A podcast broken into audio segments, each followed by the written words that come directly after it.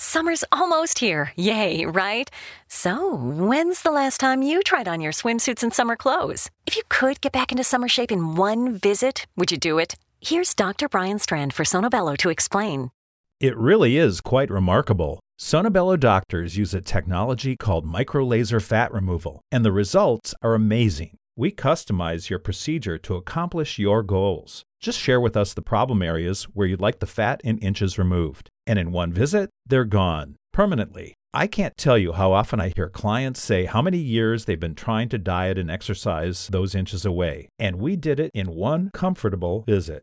It's time to get your summer on. Visit any of our Sono Bello locations across the U.S., and right now you can save $250.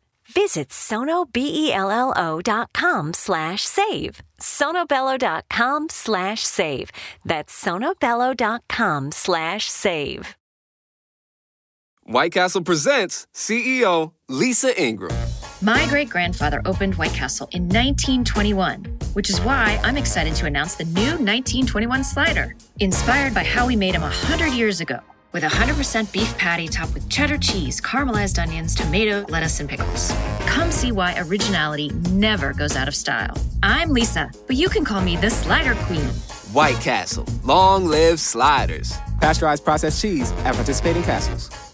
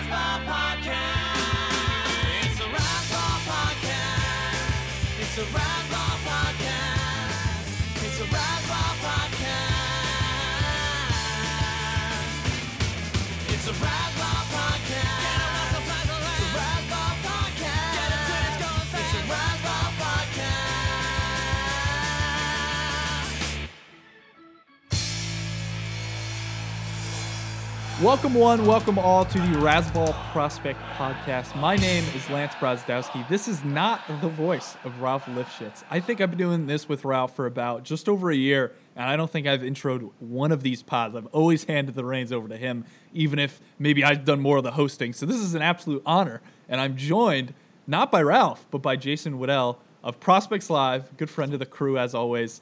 And we are going to hash through uh, the news of the day, which is going to circle around Jed Lowrie in particular and some of the prospect implications that has on the Mets guys like Peter Alonso and Andres Gimenez. And then we're going to dig into um, kind of a top 100 high level debate. We're not going to probably give away too many specific ranks, maybe give around some areas of guys, but just talk through top 100 that we're working through for prospectslive.com. Those are going to come out next week. We're doing a massive aggregated rank between all of us. We each are ranking about 100 to 125 guys. And, uh, it's been a lot of fun. I know it's been laborious for a lot of us, but uh, it's it's a blast. And I really wanted to talk through a couple things with Jason on this because his list is probably one of the more solidified right now. It sounds like JP, who's another individual over on Prospects Live, Jason Panini, has also gone pretty far through his list. I know, I'm sure Ralph's done with his. I'm sure he's doing it on the road right now or something. Uh, but uh, anyways, uh, thanks for joining us as always. Razzball at Razzball at Razzball.com. Powered by Prospects Live at Prospects Live, ProspectsLive.com. I'm at Lance Broz on Twitter. And Jason, how you doing, man? You're Jason at the game on Twitter. Um, long night. You had another pod before this, man. How did that one go? Well, you know, JP and I spent an hour and a half just kind of like talking about our list to find out, you know, like we trying to talk each other off the ledge on some guys, uh, either on the ledge for some or off. Uh, by the way, congrats on your first time doing an intro for Razzball. That's pretty. Ex- I'm excited cool, for right? you. Yeah, it's not This even is an Ralph exciting time. maybe I have done one. Maybe my memory is just foggy. I'm not sure. I don't think I have though. So that was a that was a big moment. I hope I hit that on the nail, nail on the head. I think it sounded good. It sounded very radio radio-ish. Yeah, that's what I like. That's what I like. Let's get into this Lowrie uh, signing by the Mets. Um, they're pulling the kind of 2017 2018 Dodgers uh, book here, so to speak, and signing a lot of talent, having a lot of depth to the point where they probably have too many guys for positions. And, uh, you know, the biggest implication here, as this is a prospect podcast, we always like to look at the fantasy angle. Um, the interesting thing here is that it might affect Peter Alonso a little bit. So Peter Alonso going to the back half of a lot of redraft leagues right now, and I know he's a guy a lot of people targeted. Unbelievable showing in terms of exit velocities down in the Arizona Fall League. We had our very own JP down there and confirmed a lot of those. Some of those were sitting in the 115ish exit velocity range, which I believe is top 25 um, percentile in Major League Baseball if he was to be present day, and those were to be recorded at the Major League level, but they were not. But regardless, he's kind of one of these upside first baseman guys that's going in a lot of leagues, and a lot of people have targeted. We're not really sure what the upside is. It probably is going to settle around maybe like a 250 average, maybe a little bit lower with some strikeouts, but the power is going to be there. It's considerable. He can hit fastballs well. Um, this is interesting because Jed Lowrie played the majority of his career in the last two seasons, particularly at third base, which means that if the Mets have any intention of moving Frazier to first base part time, then that pushes out some of the playing time for Peter Alonso potentially. Whereas pre this signing, it was looked like it was going to be Frazier at third and Alonso with the shot to make the team out uh, out of spring and play first base. So, off the top of my head, you know, I, I guess it's a slight stock down, Jason, but I'm not 100% sure of that. It, it seems like it's one of those things where it might just be a uh, every other day kind of thing where he still kind of ends up maybe with 100 games played and around 500 plate appearances or something like that. But uh, it just may come in a little bit wonkier of a fashion. So all those weekly lock leagues are probably going to be a little messed up with Peter Alonso at bats. Um, do you consider this stock down, stock up, or stock neutral, Jason? I think it's stock neutral. I think that this move is. I think this move has nothing to do with Peter Alonso because if Peter Alonso comes out and hits uh, the way that he has for the last season and a half, uh, Peter Alonso is going to win that first base job. Mm-hmm. I, I had thought that, you know, because the Mets were looking for a right-handed power bat, and they say that they found it in in in Ramos. Not really. They what they really need is Cespedes. but without that big right-handed thumper, um, that lineup's going to be exposed. I mean, so it's to me it, it doesn't affect Alonso. What it allows you to do though is it definitely allows you to keep him down a couple months. Mm. Right, you know these guys were, were the, the Mets are going to uh, contend this year, so um, you know we didn't think that going into the offseason. You know they were talking about trading Degrom and Syndergaard, and they went from sellers, you know, to buyers just you know as soon as BVW took over. For me, what Lowrie's ultimate role is, I think, where the time he's going to cut into is, is guys like Jeff McNeil. Absolutely, yeah. Um, it, Jeff McNeil is going to be the the one that feels the squeeze here. Uh, now Frazier could play first. Frazier could get DFA'd. Um, Cano can also play first. Uh, but one thing that Lowrie can do that ne- neither McNeil nor Cano or Frazier can do, or JD Davis, is he can cover shortstop. So now you basically have Amed Rosario insurance uh, going into a season which you're now a contender. Mm-hmm. I think that's the thing. I don't think I think Rosario is going to have a long leash. Don't get me wrong, but now you have a shortstop on the 25 man, a backup shortstop on the 25 man roster, and you didn't have that before. And to bring in a guy like Lowrie, who I mean, he's just been a monster at the plate the last couple seasons, and and it was just a low key fantasy beast out in Oakland. Um, I think this is a big win for the Mets. It just lengthens that lineup and it just covers, you know, a, a lot of these holes. And I think Alonso's too good to where it affects him. So, you know, the, there's no way that right. Do you think that Peter Alonso will hit worse than Todd Frazier does in his rookie season? Uh, yeah, I mean, I, I can't imagine. Do you foresee that? Do you foresee Peter Alonso messing around with 217? No, you know, no. I, I, mean, even if it is, though, I think that you're going to see a little more raw. Like, so Frazier was 115 games, 18 home runs, 176 ISO, 213 average.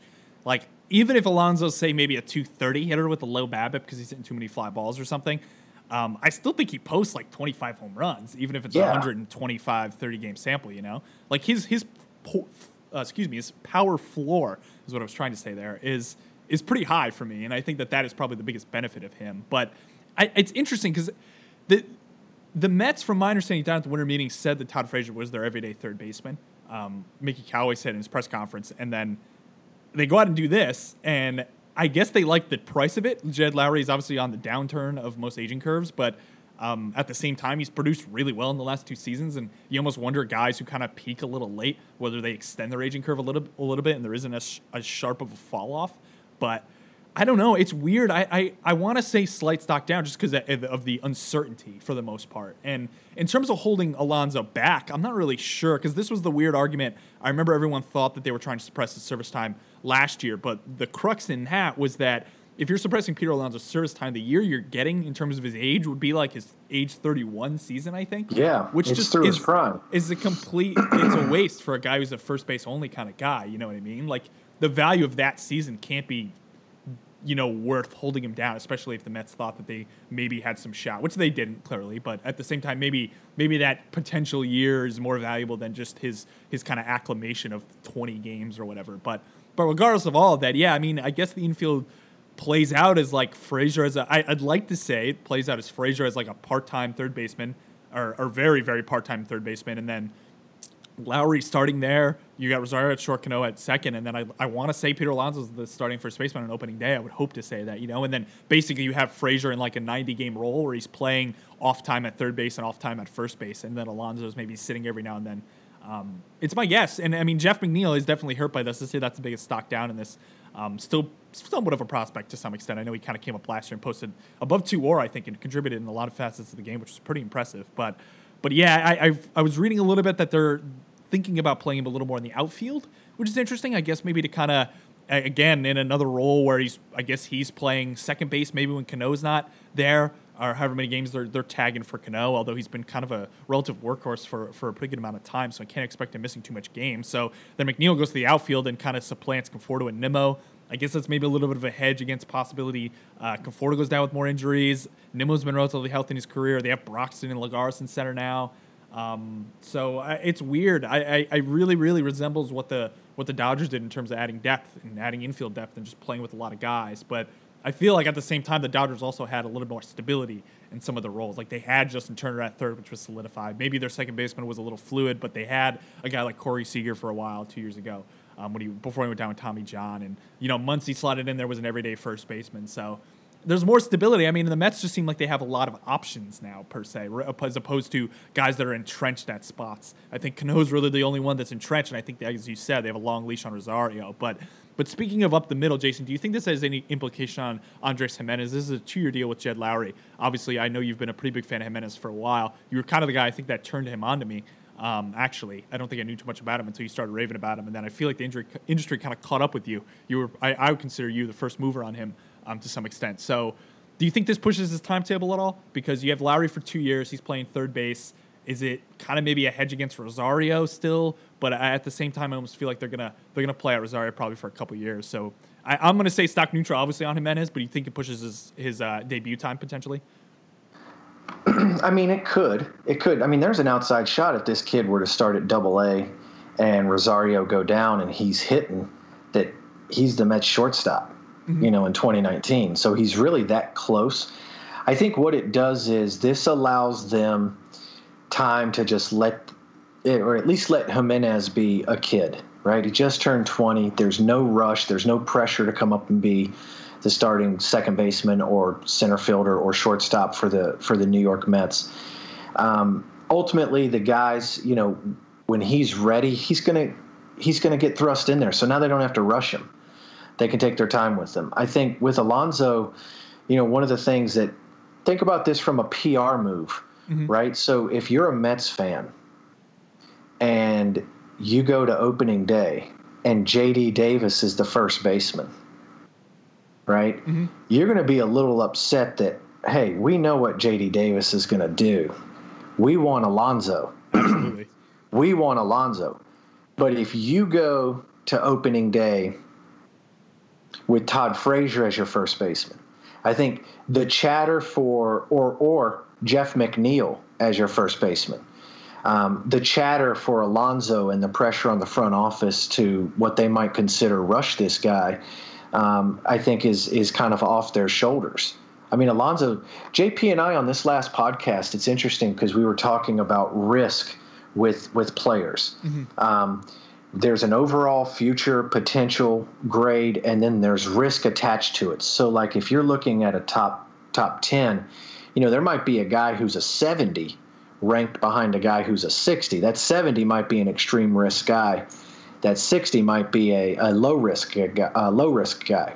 So, um, I think with Alonso, it's easy to think, well, he's just, uh, you know, what's the risk? Because the power should play at the major league level. But if you think about, like, if Peter Alonso struggles with curveballs, like, you know, in the major leagues, which is what he really struggled with at AAA, um, especially curveballs in the dirt away from him. Uh, you know, there's still some holes in his swing. He's not a he's not a 60 hit tool guy. He's not a 300 hitter. So if this guy struggles with like a 220 average and, and an insane K rate and his defense is a little shaky, which it is, there's nowhere for him to go. Yeah. There's nowhere for him to go. Like that's it. So I think the Mets, I think this buys them time. Do I think that Alonso can handle it and do I want to see him handle it right away? Sure. But can I understand also taking a major league player and buying time with another guy just to kind of just make sure that you know he's ready defensively um, as well as as well as offensively with the hit tool on the curveball. Because here's here's one thing like on the Scouts Have Eyes podcast, we had a former Rays scout Andrew Ray mm-hmm. from the Rays come on, Great episode. and he made a comment that I hadn't really. I've always loved defense, but this guy basically took my love of defense and turned it up like two or three levels. So I think you see that reflected in how I rank players.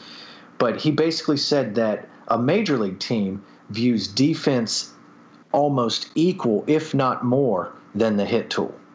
Like fantasy, we're like, man, hit tool. If they can hit, right, we hit. We all we want is hitters. Um, they value defense that much. Peter Peter Alonso is kind of an, a fringy defender. So this isn't the this isn't like I'm not I'm not banging the drum for service time here. This isn't like Acuna. No, Um, You know, this isn't like Vlad Jr. last season, which was egregious. Um, so, but I, I do think that there's some there's some holes in Alonso's game that could get exposed early, and if that does, then you know there's no telling. You know, it, it could first power hitter to come up and struggle, uh, and then people forget about him. So no, I agree yeah, with that. that's I what mean, I think. But Gimenez, I don't think it affects him at all. Okay. Really, I think when he's ready, when Gimenez is ready, he's going to find a time. He's going to find a spot, Yeah. or they're gonna, or they're gonna, they're gonna move Rosario. Yeah, that's fair. I think I agree with that for sure. And, yeah, and I think that almost to some extent it aligns well. Like the Lowrie move aligns well with what you're saying about Alonso. Is like if they find situations where they can match him up, like whether he hits, you know, they get a they get a heavier fastball pitcher, they get a good sinker ball pitcher or something like that, and they know Alonso can tee that guy up. Like they're going to be more willing probably to play Alonso there. And then maybe Lowrie at third and sit Frazier on a given day, as opposed to a guy. You know, I'm not sure how Frazier is against breaking balls, but say Frazier's like serviceable against breaking balls next year, or historically he's always been serviceable against breaking balls, and you you're facing a guy like Tukey with a couple pitches, you know, and maybe not as fastball dependent, and uh, that's a situation where I could see Alonso maybe sitting early. So I don't know. For fantasy, I think it's a little weirder. It just creates a lot of days where you're probably going to want you hope you're in daily lock leagues, but I, I'm kind of more of a weekly lock kind of guy in terms of the time commitment and the strategy involved and, and kind of setting that lineup. So you've been rolling the dice with Alonso a lot, but I'm still relatively excited to see him. I think we all are very excited to see him at the major league level and see some of those exit velocities off the bat. Um, What do you think this does to McNeil, though?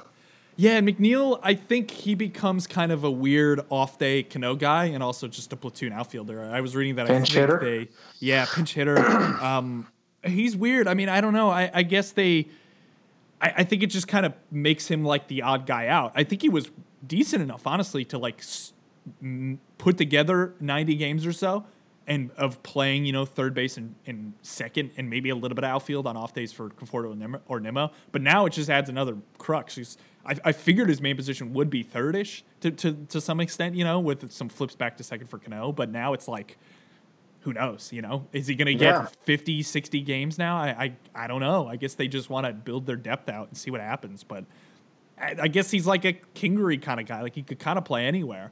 And I guess that's the benefit of him. But in terms of his actual value to any fantasy owner, I, I just think it's almost non existent at this point, unfortunately. So um, he's squeezed out. He's the odd guy out here, unfortunately. Well, you know, if it, good it- defender, it- too. If it makes people feel better, you know, Frazier Cano, and Lowrie are all on the wrong side of 35. Yeah, so there's a good chance someone comes up with an injury, you know? And I Not guess that's what they're that, hedging against.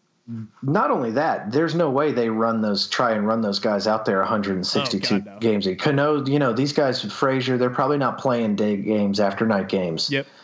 I'd say they're playing like five or six a week, most likely. I Um, Yeah. know all of them. And I maybe Frazier might even be four, honestly, sometimes. Um, we'll yeah, see. Rosario to me is the only infielder that they're gonna they're planning on penciling in 162. Lowrie's there if they need him. Lowrie can do it, can cover if they need it without rushing Gimenez. But uh, you know, otherwise it's Rosario. And I'm sure they're fine with, you know, doing that and penciling in the plus defense there and just batting him eighth, you know, and just sitting him down there until he starts hitting better. Um, so, and I think I think he's got a lot of development to do. And I, I, I always like Amed Amed Rosario. I think the funniest thing with Rosario, getting in him in particular, Jason here, I, I've always noticed with him. I remember reading a while ago that during the future game BP at Citi Field a couple years ago, that he was displaying like plus power, like plus game power, uh, maybe maybe plus raw, a little bit above. So we'll say 60. We'll say he was displaying displaying 60 raw, and everyone hoped that the hits will get above average to the point where he actualizes like plus game power. You know what I mean? Like right above average plus game power. And I feel like to some extent that's not really manifested, even in like ace velocities or anything. There's really no objective data point to confirm that. There's nothing we can look at and go, oh yeah, he's definitely a breakout in that category. Yet I continually hear from people like Mickey Callaway, and of course that's within the system, and other people like that that he does have plus raw and plus game. And I, I just always been perplexed by that because we've never seen it at any point. Do you think this is a guy that puts up like a like a 22, 25 home run season eventually? What do you think his power ceiling is? It's hard to say. I mean, he's athletic. He's got bat speed, so you never bet you never bet against those guys, especially in the launch, especially in the launch angle age. Um, I hope so. I just traded Austin Meadows for him straight up in a dynasty. There you Um, so I, I hope he does. Um, I think he can. Um, but he's got a long ways to go, and he's one of those guys too, where the hit tool causes the power to play down. Right? You can have That's you true, can. yes. Nobody cares how far you hit the ball at 4 p.m. You know, Mm-hmm. I want to know how far you're hitting it at 7 p.m. Yeah. So, um, a thing with Rosario though, you mentioned the futures game BP. Was that two years ago, or was that that? I think it might have been was that two years ago. Was it three? Let me see. I feel like it was two years ago. Maybe I'm mixing. Maybe I'm mixing up 2017? the field. Maybe I'm not. Let me see. I'll, Yeah, I'll figure this out. yeah, I think don't it was why I'm saying City 2017. Field. I might be getting that mixed up. Let me see. Future. It was in Seattle, wasn't it? No, I don't think. Where was the All-Star game Oh, two it was. years Uh, was it Miami? That's where yeah, it was. I'm mixing up. Right. Apologies. I Yes, because Acuna Field. Was in that game. Yep. There you go. Acuna was in That that, was game. 2017. Right. So yeah, Bo and Vlad were in that game. So Yep. yeah, 2017. So I can't speak for what happened in BP in 2017, but I can definitely speak for future game futures game BP in 2018 and the game itself. Those dudes were using Major League Baseballs. Yeah. It I was remember hearing about that. insane. How many home dude. runs? Like nine home runs. I remember talking about that on this pod. It was crazy. yeah, nine home runs. But you, dude, Bobby Witt, Bobby Witt and Riley Greene were at the high school home run derby, going upper deck at Nationals Park with ease, and it was timed. It was like they had three minutes to do, take as many hacks as they could, and these guys were hitting 20, 20 uh, I think Witt had twenty five in a round. Um, Reece Hinds had like 25 in a round. I mean, these guys were putting them on the concourse. And then Peter Alonso, Seuly Matias, they come out. They're kind of, you know, that's onto over the concourse, just massive balls. Taylor Trammell's going upper deck with ease.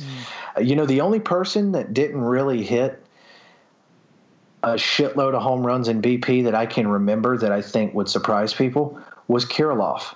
He had a few.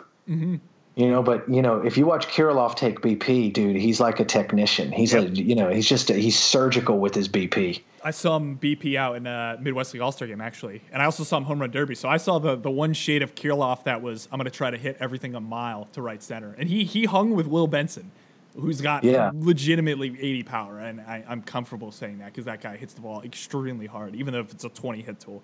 Like he was hanging with Will Benson, Alex Kirilloff, and he was just popping balls.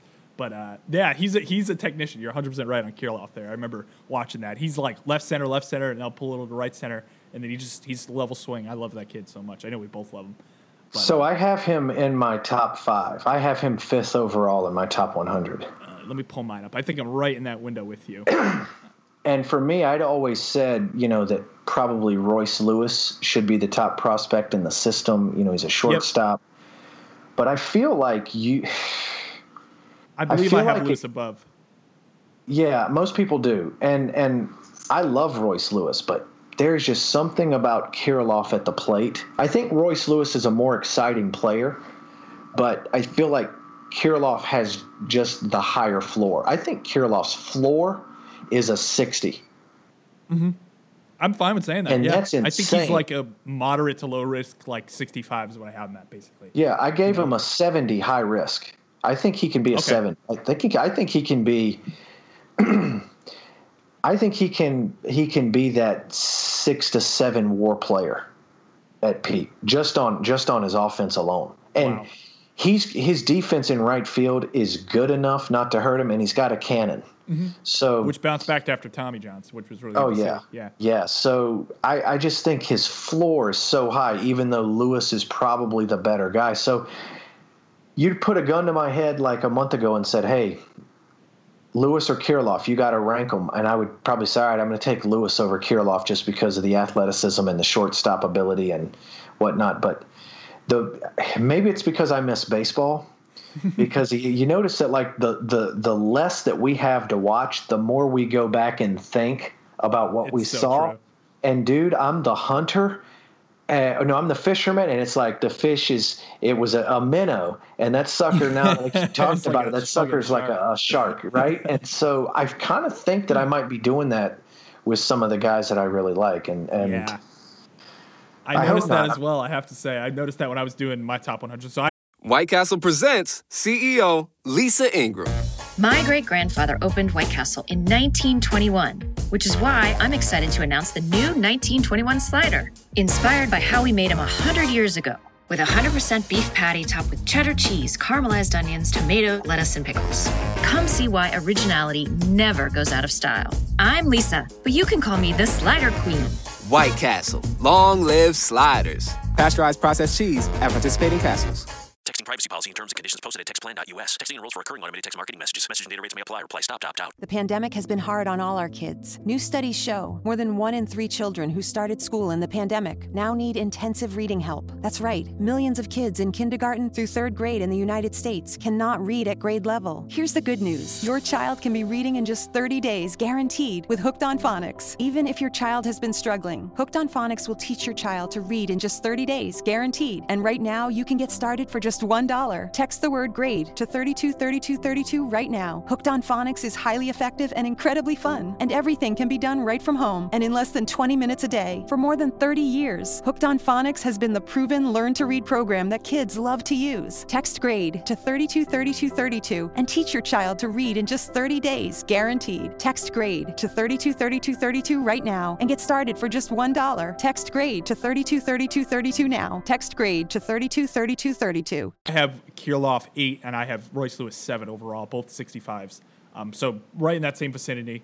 Um, and uh, I think that lines up probably with where most people, I hope, have both those guys. But uh, but yeah, I mean, I noticed that as well. Going through my top 100, we could transition right now into this top 100 talk. Yeah, I noticed that. Like, I was looking at guys like Kristian Robinson and Jazz Chisholm. We were talking about with JP earlier. Um, who else was I looking at? Brayan Rocchio is another one. Uh, Cole Roederer. Like, just these kind of guys that I know had upticks at the end of the year. And I'm sitting there making this ranking, and I'm just like, can I squeeze these guys? I guess on Rocchio and, and Roederer, can I squeeze them into my top 100 and then look smart on the off chance that this guy's like has a huge stock uptick and is like a top 50 guy next year? You know what I mean?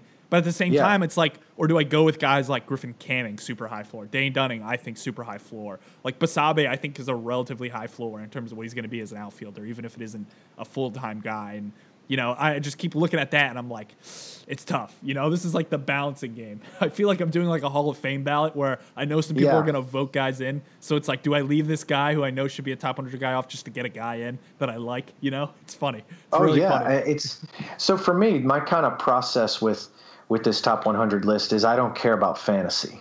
I went real I don't- well. Mhm. Yeah, I, I'm not gonna. You want me to help your fantasy team? I'm gonna give you real life advice because what what I ask myself at a game is, you know, if I'm looking at a guy, it's it's two things. The first is, is this the best that I'm seeing? Is this the absolute ceiling right here? Um, and if if it's not, how much more is left? Right. Then it's, do I think this guy can be a major leaguer? And if the answer is no, then I mean, yeah, he might be in a team's top 30 because here's here's the secret. Uh, front offices don't have top 30s like that. They they have guys that they heavily invested money in. They get long leashes, and then there's a lot of guys that are paid to go play catch with those guys. Now, don't get me wrong, right? They're still working their asses off to develop those guys just as hard. But those guys that with the signing bonuses get longer leashes than the guys that don't sign for for too much, right? Those guys that don't sign for much, they have to ball out right away, um, or be or be flashing. They have to be flashing plus tools right away. The guys, you know, like a Logan Warmoth, he's going to get a longer leash because he's a first round pick, even though he shouldn't Yeah. Even though he's not even I mean, you could make a case he's not shouldn't even be in their top 30. So I look at guys and I say, can they be in the majors? And if they can, then what role? Are they are they just a backup? Are they are they a starter? Are they a first or second division regular? Are they an all-star? And so for me, I, I ended up I you know, I, I value defense and and I value not proximity. Don't get me wrong, not proximity, but I value that that ability to, to I can I can paint that picture of you being in the majors.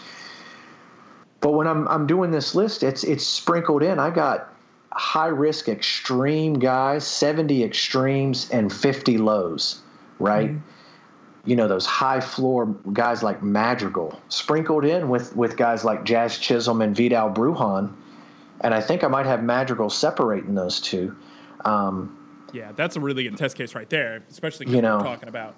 I mean, Jazz is, is shortstop, but Brujan's second baseman, and Madrigal's second baseman. That's a really good test case because Madrigal is. I mean, he could play in the major leagues. I think probably right now, and probably be a positive four guy with good defense, good base running, and you know maybe not the the seventy hits will many people envision, but right around there. You know, and then Brujan's a guy who's what did he jump up to high A at the end of last year? Yeah, uh, and then his power hanging around. Yeah, and his power spike. And he's like a he's Yeah. super volatile though. You know, like he comes out next year and his power's there. He can come out next year and shoot into the top twenty. I think very feasibly. You know, and same thing with So for Chisholm. me, played so well in the AFL. We were just talking to JP. He's K, K rate went down for Jazz Chisholm to seventeen percent in his sample in the AFL, which is about a twelve percent, thirteen percent drop from what he was posting um, in uh, High A, in the Cal League So- and in uh, in uh, Kane County in the Midwest League. Yeah, yeah. So, whoops. yeah, You're fine, Got excited. so, uh, so check this out. So those three guys, I think that's like the perfect example of of projection versus ceiling versus floor and projection. How does projection fit? so for me, I saw Brujan hit probably three of the four home runs or five home runs that he hit in like a 20 game, 30 game span in high A. Um, I saw double plus bat speed. I saw launch and natural natural loft in the swing. I saw a guy who's wiry strong. Right, he's not a big guy either. Neither neither of these guys are big guys. I don't know. Size had nothing to do with this grouping here for me. Um, but I'm looking at Brujan, and Brujan, he'll give some at bats away. There is some swing and miss, but overall, he's got really exceptional barrel control to go with plus bat speed. And I've seen him make in game adjustments on pitchers. Um, and and and like make his at bats get better as he as he adjusts to that pitcher. So I've seen him do that. Now that's what like a guy like Madrigal's known to do, but I don't think Madrigal is anywhere close to the athlete, and this is saying something. I don't think he's anywhere close to the athlete that Vidal Brujan is, and I don't think that he has the projection. Right, he's a college kid. He's mm-hmm. kind of is what he is. He could probably change the swing and add some loft like Altuve, and I think that's what a lot of people. A lot of people really are hoping that he becomes Pedroia and Altuve, mm-hmm. and not you know, someone else that we don't care about, right? So Yeah. there's risk in that, but in order for him just to be what like what I think it's close to his ceiling, I give him a 50, right? But I give that low risk where I gave Vidal Brujan a 60 in high risk. So I had Brujan and and and then I had Madrigal and then it had Chisholm uh, underneath him. And for Chisholm, there is the K rate issues, right? You brought up before 33%, 30% plus K rate in in A ball. we love the power speed. Um, you know, he is raw. He's just super twitchy, and, and I think that's what you fall in love with when you see him, just how quick twitch he is. Um, there is power. He could be a 25 25 guy, but, you know, he's got to shore up that swing a little bit uh, in order to be that guy, and there's some risk there. So I think that Chisholm has a higher ceiling than Madrigal, but I feel like Chisholm is like an extreme risk. I gave him a 60 extreme. So I think that's a, that's a scenario where I went kind of how I try and put those floor guys around guys with projection. No, I think you're spot on there. Yeah, it's it's it's really interesting. I almost envision a little bit of of. Uh, I was actually just watching tape of uh, the swing that I, I see and in Jazz Chisholm is actually Andrelton Simmons. Um, in terms of how he's pumping his hands, he just kind of like a double pump, uh, and I, it was actually louder. It was probably like the barrel movement was just almost disgusting. And when he was uh, instructs like three years ago, I think I was looking at a YouTube video, and uh, he's cleaned it up a lot, and I like that. But I still think it's I still think it's a little bit noisy. I still think it's something that's going to get eaten up, especially on balls a little bit up and in, um, which most guys are going to have problems with, especially if they're not extending too far or anything. But his hands are quick. I think he can get around to most pitches. I just I I- wonder if he's just a free swinger.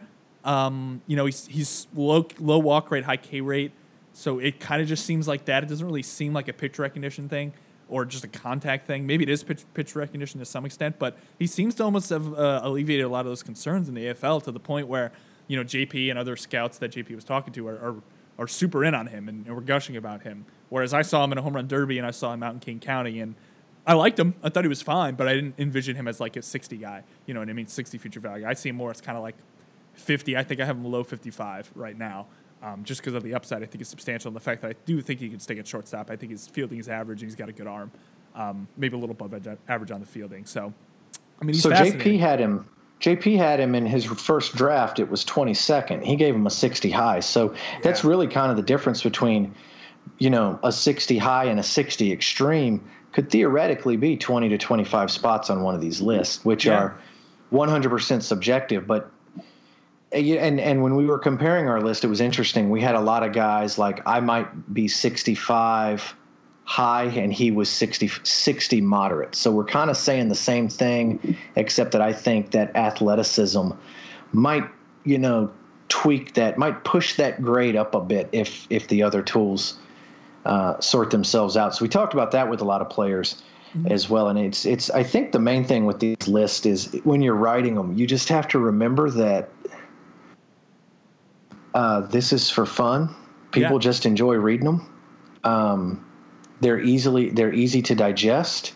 Um, you know they are a resource as well. Um, I think as long as you can back up where you're coming from, you know, with sound logic, then, then you know, for the most part, you know, people should be able to kind of take that information and then make an informed decision on it to help their to help their teams. Even even a top 100 that we're writing, which is defense weighs quite a bit um, on that. So, like one guy, for example, let's talk about Ke'Bryan Hayes. Ooh, I know you want to talk about. Ke'Bryan Hayes. We've we Ke'Bryan have not talked about Ke'Bryan Hayes yet. I don't think. Maybe we did on the Pirates podcast. I think so. I think so. Yeah. Yeah. Well, I forgot what we talked about. Let's talk about Ke'Bryan Oh, Hayes. I think that so I'm a big fan of guys like Cristian Pache that have the and and and Jake Rogers that have like the plus defense attached to them that that defense is going to to put them in the starting nine and they're going to have they're going to have regular at bats and even if it's in the eight hole and they're going to have a crazy long leash I'd be remiss if I didn't include Hayes right along in there. I don't think his defense at third base is on the same level of what Pache is bringing in center field, Yeah, no. which is which field is insane. Yeah. which is Andruw Jones like. So, so yeah, we're talking an 80 grade center fielder with 70 arms, 70 speed. I, I'm, I'm writing something up on Pache. We'll talk about him later. But uh, with Hayes, Hayes and Pache are, are, are similar in that both guys had good barrel control. Both guys were known as hit tool guys with plus defense. And if defense was going to carry the profile, and if the, and if the the hit tool could develop and maybe some power could come, then Watch out. you could take them seriously, right? But they were going to be decent prospects even if the power never showed up. Both these guys have made a concerted effort to add some loft to the ball. They're hitting line drives with carry. They're making hard contact. Um, so if Hayes is that plus defender, and I think he's trending the same way as Pache, then it's like, you know what? I got to bang the drum. I got to start banging the drum for him. I've been negligent in that because he's been in double A. He hasn't been down in Florida with me. So in the off season, we don't have nothing to think about. We start thinking about these guys, and it's like, man, I really like him. Man, I really, really like him. If you're telling me that Brian Hayes could be Matt Chapman, Yeah. is mean- is let me ask you this: is is top is is 19th or 18th overall too low? If you think that there's a chance he's Matt Chapman, I mean, if you think there's a chance he's Matt Chapman, I, I don't think 19's too low. I believe I presently have him. Let me confirm this. I have him 26 right now on my list. I have him as a. Uh, I don't think I, I don't have risk attached, but I have him as a 60, and I believe that's what I graded him out as on my Pirates top 30 as well. Matt Chapman was a plus base runner, plus plus defender. He was a six and a half four guy last year, 278. Uh, was walking 10% of the time, above average OBP, and 24 home runs. So dude, that's that's Hayes. I think Hayes. I think the homers might be a little aggressive, and I I think this gets back to what we were saying in terms of projecting out that power. Because it I might take him a while. it might. It's yeah, take him a while. That's the thing, because not right away. it's a really really simple swing. It's it's like a small sub thigh leg kick, but it's beautifully timed. There's a small drift back of his hands. His barrel tip is super quiet, and there's enough bat speed there where it's just it's a really nice simple up off his shoulder and swings, and he gets the balls. He was hitting unbelievable. He's like a 290 hitter everywhere he's gone with reasonable BABIPs too. Like he's like a 344 BABIP guy. at Double A last year, high A in 2017. He was 331 with a 278 average. It's I have it as a 60 hit tool. I think he could probably end What up was his ISO? 65. He was, What was ISOing. so double A was 151. It jumped up What was it in 2017? 0.86, 0.086. Yeah, see, dude, in 2017, man, he was wide in the box. There Yep. was minimal leg kick. He was just kind of like, uh, you know, just just throwing the hands at the ball out Yep. on his front foot. Um, poor weight shift, no lower half to his swing, and he started he started getting a little bit more upright and adding that leg kick. And to me, when when guys with plus hit tools kind of start trying to learn to hit home runs. Not every not everybody's Vladdy and Juan Soto that can just or, or Acuna that are just born to hit home runs. Um, some of these kids, you know, it's going to take them a little bit. They get if the hit tool's there, sign me up eh, with plus defense. I think that I don't think Chapman was known for being. Uh, I kind of feel like Chapman was known for having plus game power and and it was maybe a fringy hit tool. Yep. No, to I go with that. with that. Yep. And so that's why he was always, it seemed like he was always in the 90s of every top 100 I read. I feel like I remember it that way in the 90s. And I think that, I don't think people value that defense enough or that the fact that, all right, if this guy just, if he just makes contact enough, he walks enough to save the batting average, right? Mm-hmm. If he walks enough to stave off 0 for 4s, then, you know, if the hit tool comes around and he starts hitting for home runs, you know, what's his war going to be? I think he's kind of like set that benchmark for, for, for some of these prospects because unlike Arenado, he didn't do it in Colorado. And, you know, there, you know, that, that matters a little bit. Um, you know, Oakland's not an easy place to hit, so he still did it. You know, I think I think if Matt Chapman were coming through now, I think hit tool power wise, you know who he reminds me of? Hit tool power, Hudson Potts, or Hudson Potts reminds me of Matt Chapman Yeah. hit tool power. I can see But Hudson Potts, I think, is is a good enough defender to stick at third base. I think he's too. Where get Chapman- too. Yeah. Yeah, Chapman is the one of like the the gold standards. He's an 80. That's Yeah. what you measure by. So if I think that Hayes can be close to that, dude, this is steal. Draft this guy now. Go trade for him.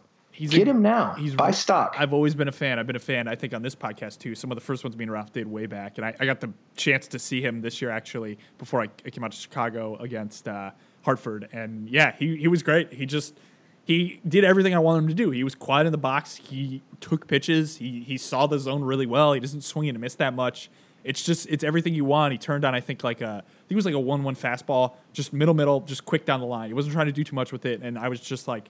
I love the hit tool. I think it's a. I think it's. I think it's plus, and I think that that at the end of the day is going to push him to be just a fantastic guy. He's like, he's just going to be a, one of those guys where you look at and nothing is too sexy, but it's the war at the end of the day is going to be like three to four. It's going to be really consistent. It's going to have a high floor, and if he taps into any bit of power, you're pushing him up into four or five easy in terms of that. Because if he if he hits 22 home runs and he's hitting 270 and he's plus defense, and I think he's a probably like a fringe average runner, or they actually have him. I think he's actually a little bit quicker. Um, might be slightly above average. I, I didn't have a stopwatch at the time when I was seeing Ke'Bryan, but so I'll, I'll reserve judgment on speed. But he's say he's neutral, neutral base runner plus defense plus offense. Like I'm in love with it, you know. And even for fantasy leagues, I think there's value there. If he's non-zero in stolen bases, say he's stealing like six, seven a year, and he's he's hitting 15 home runs, but he's got average, he turns into like a third base is a little weird. Maybe maybe out of the gate in fantasy that that standard for third baseman's a little different if you're looking at top round guys like Arenado and Bryan and all these others. But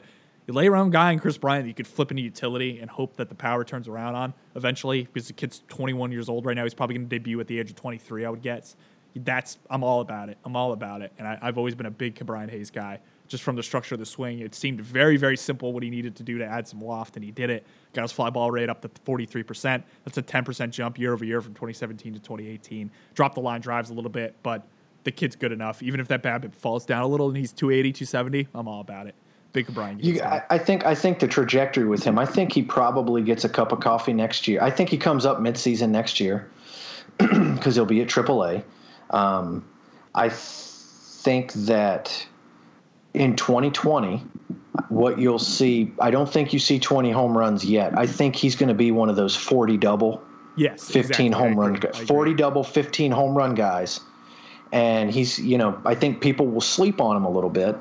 Um, and it that might be him for like a couple years. And then I think the power, I think 25 home runs is definitely within that bat, within that, within that body especially these major league baseballs. Dude, he's going to crush these major league. The only concern I might have is Pittsburgh is rough on righties, you Mm-hmm. know, but he can he can make it up in Cincinnati.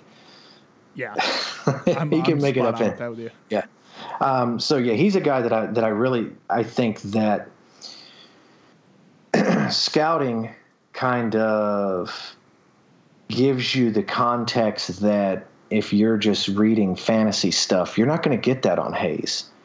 You're going to wait for someone to to notice a trend in fly ball rate and and power, you know. But I remember seeing this guy in extended spring training and talking to scouts, and they were like, "Dude, Hayes Hayes added a leg kick. He's more upright now. He's trying to hit the ball in the air. Watch out this year." Yeah. You know, I remember hearing that in spring training, and and uh, I've just followed him all all season in Double A, and uh, he's just he's checking off that box, right? That is the that is the next step, right? The next step is is consistent game power, like a guy like Cristian Pache that I mentioned before. He's still like his hit tool is still very raw. It's not nowhere close as Hay uh, to Hayes' hit tool, um, but he still has that barrel control. So you look at the K rate, and the K rate doesn't look bad, you know. But that's because he's he makes a lot of contact, and it's not always good contact. Um, because and and what I mean is he just he's swinging at too many pitches, and so that's kind of tapped into what you've seen in his game power. But then this kid's still a couple tweaks to his approach, a couple tweaks to his swing, more focus on the lower half, and he hit nine home runs and and nearly doubled his career ISO. Um, he he had more extra base base hits this season than he had had in his minor league career. Um, And so people are low on him. I hear it all the time. Oh, in a real life list, yeah, you rank him high, but in a fantasy list, you don't rank him that high. Dude, that's ridiculous. Half the guys you have over him are not even going to be as close to a good a player as that he could be. So, so if you look at what he's doing, excuse me, he's checking off those boxes, right? The numbers don't look good. Uh, uh, You, you hear stuff like, oh, what about his walk rate? He doesn't walk enough. Maybe, just maybe, the fact that he was signed as a kid with an advanced approach, that the Braves said, all right, look, we want you to, to try and focus, do what you do, but try and use that lower half more um, his his funny Lance his ground ball rates stayed about the same at about 50% from 2017 to 2018 his fly ball rate only went up like uh, a couple ticks 7% not really substantial like you would think for this guy to have like no extra base hits then all of a sudden you know nine nine bombs as a teenager uh, but if you look at like his fly ball distance he was well over 300 feet average. He was probably like three. I think he was in like 305, maybe 310 average fly ball distance. And the year before, he was below 300. Yeah. He was in like the two, the two, the high 290s. So that just goes to show you that a little bit of tweak to the lower half, uh, an 18 year old kid working out all season and then turning 19 and still getting stronger, a little bit more experience, and this is this is what what's not to like there Yeah. at And- 19 and double A. Like think- what what why would you think or why would anyone think that next season it's not within the realm that he hits 300 with 15 home runs between double A and triple A? That's huge. Yeah. Especially And with think about speed. this, right? And think about this. What if the Braves told him, go out and be aggressive at the plate? There's a lot of here's here's another thing that like you don't always learn until it's too late. People love walk rate on prospects. A lot of that walk rate is due to passivity at the plate. That's true for sure. It's You- a you know- combination of a lot of things: pitch recognition, simple ability to make contact, knowledge of the zone. Yeah, like right? Look at Vlad Jr.'s walk rate. Vlad Jr. to me has like the perfect walk rate. yeah. What is he like? 13, 14 percent, or a little higher? Pull it up. Yeah, pull it up. It's it's not high. He's it's not it's not a it's a it's enough it's oh, enough He's that 12, at yeah. 19, 12 percent. Mm-hmm. It's enough at 19 years old to where you think, okay, this kid knows this kid is either this kid knows knows how to pick up spin or people don't want to pitch to him. And uh, are you telling me that you want Vlad Jr. not swinging the fucking bat? yeah, it's true.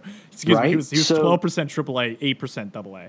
But the, Yeah, are you the strikeout eight percent like in double A? Yeah, eight percent in with a double A. percent K rate. Yeah, he's just like Yeah, so man. So you're telling me you want Vlad Jr. to just go up there and stand up there and maybe take four pitch? No, I want him swinging the bat. The Yeah. walk rate is important if it's mature takes. If it's not mature takes, if guys are just like missing the zone, and uh, these are easy takes, if these guys aren't spitting on on 0-2 curveballs in the dirt, you know, you can't always judge a guy by his walk rate. You just true. can't. You know, and especially in, in in rookie ball, man, half these pitchers can't even come over the zone. These are easy walks. So I always get a chuckle when people say, "What about his walk rate?" I'd, I'd rather him swing the bat, and if and if he's going to try and hit more balls in the air and try and launch more balls, then swing.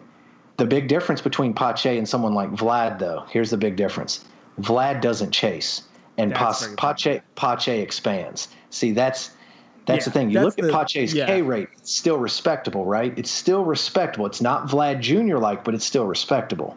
Yeah, But That's- he that's swings huge. everything. that's that's the thing. It's like there's there's balances of it. You can be an aggressive hitter. You could be like a low K, low walk hitter that's aggressive and just puts the bat on the ball early. You see a lot of those. Like Madrigal's like I like that probably. Madrigal's not Yeah. probably taking a lot of. He swings at everything, You know, he swings yeah. at everything, and then and I mean you almost you could almost infer that to some extent with Vlad, but at the same time Vlad's just probably looking for a specific pitch in a specific spot, and when he sees it, he just has an innate ability to hammer it.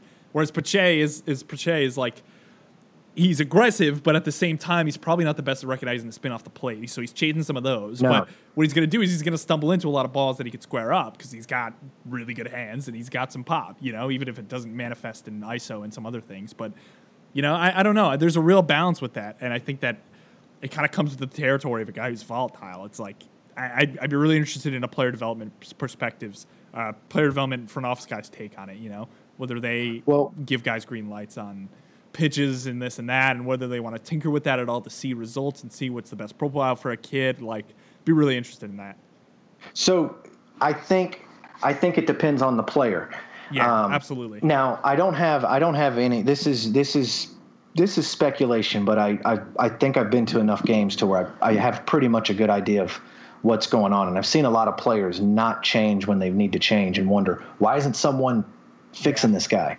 Um, let's look at. I don't know. The player that I'm thinking about is Ryan Noda from the Blue Jays. I don't know why Ryan Noda. I'm going to compare Ryan Noda and Cristian Pache. All right. So, no, let's compare Drew Waters and Cristian Pache. All right. All right. Let's do that. So, because uh, they're a little bit closer, but I think. So, there's a lot that I don't like. Drew Waters is swings at everything, too. He doesn't walk. He doesn't want to walk. He, he's got a he's got more swing and miss than Pache, but Pache spent spring with the Braves, with the big league club this past year. He and William Contreras were the only, as far as I know, the only position players that were in big league camp. And um, that was, I think, to be around the Braves hitting instructors. Instructors. They, I think, what happened was the, the, the organization knew, all right, these kids have plus raw power, premium raw power we got to tweak that. We got to get them. We got to get them in the in the in the Ronald Acuna and Ozzie Albies mode of launch, baby. Yeah. We got to teach them this. We got to get them doing this.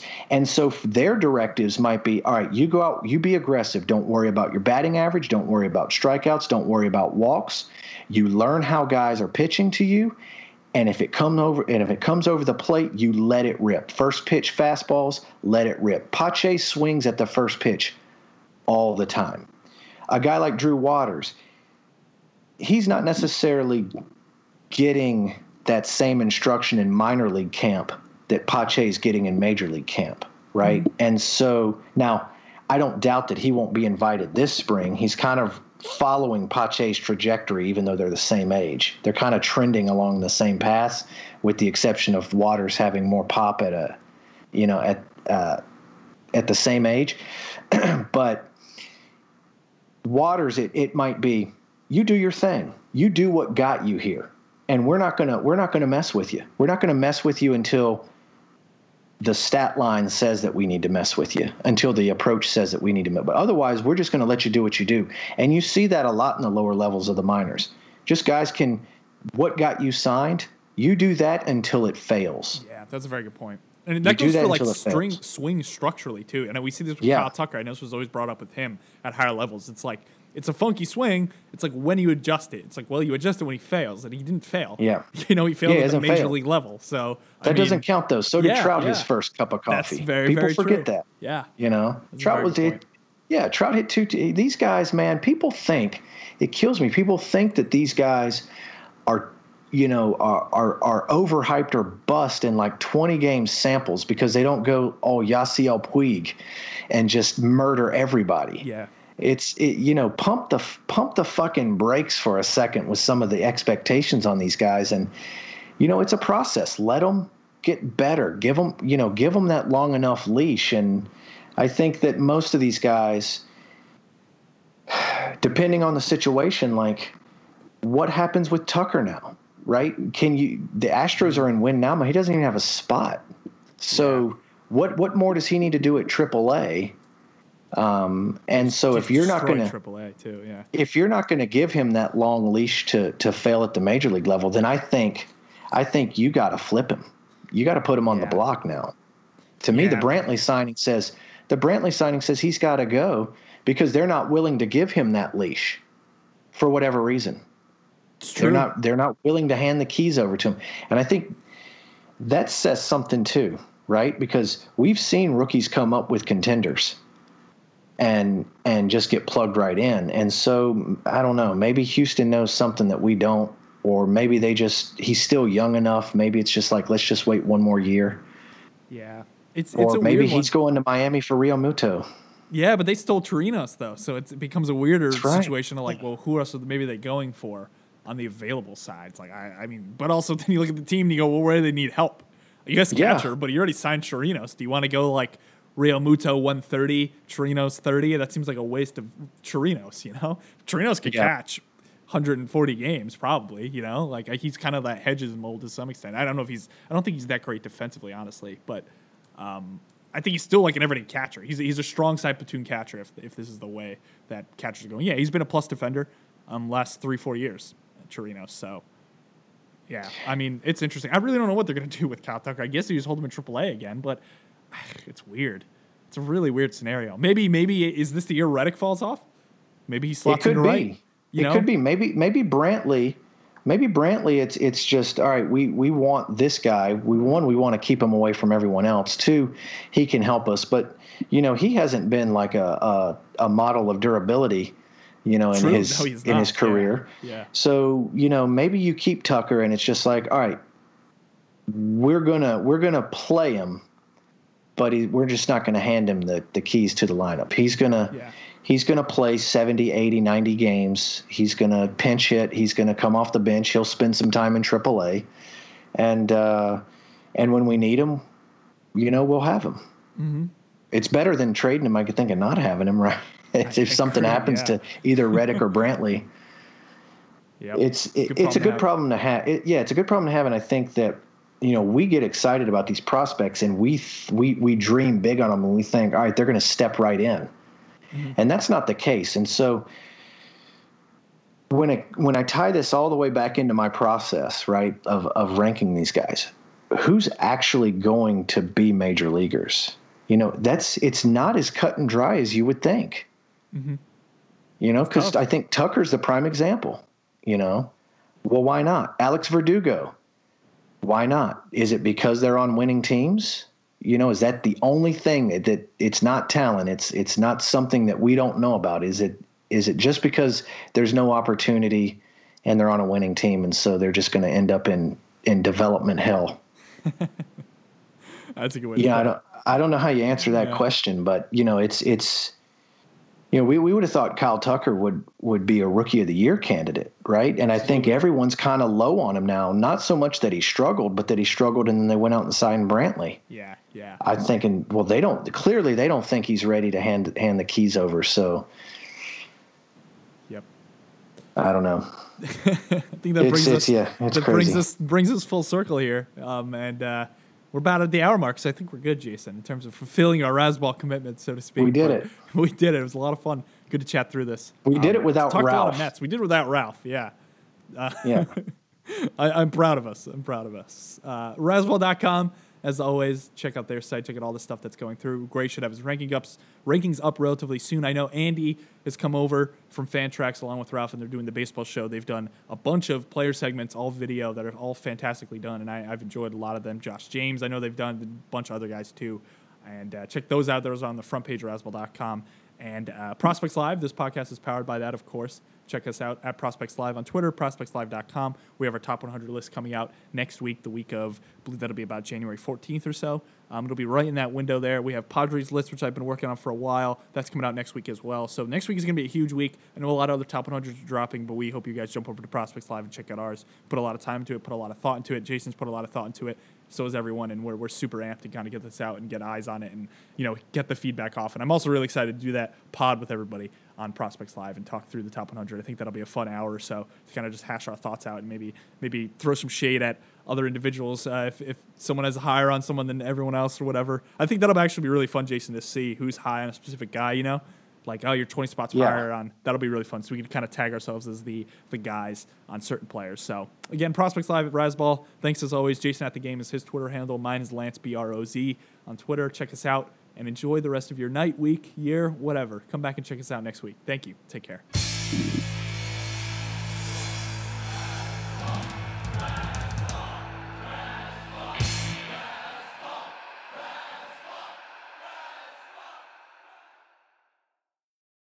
Privacy policy and terms and conditions posted at textplan.us. Texting enrolls for recurring automated text marketing messages. Message and data rates may apply. Reply stop to opt out. The pandemic has been hard on all our kids. New studies show more than one in three children who started school in the pandemic now need intensive reading help. That's right, millions of kids in kindergarten through third grade in the United States cannot read at grade level. Here's the good news your child can be reading in just 30 days, guaranteed, with Hooked on Phonics. Even if your child has been struggling, Hooked on Phonics will teach your child to read in just 30 days, guaranteed. And right now, you can get started for just $1. Text the word grade to 323232 right now. Hooked on Phonics is highly effective and incredibly fun, and everything can be done right from home and in less than 20 minutes a day. For more than 30 years, Hooked on Phonics has been the proven learn to read program that kids love to use. Text grade to 323232 and teach your child to read in just 30 days, guaranteed. Text grade to 323232 right now and get started for just $1. Text grade to 323232 now. Text grade to 323232.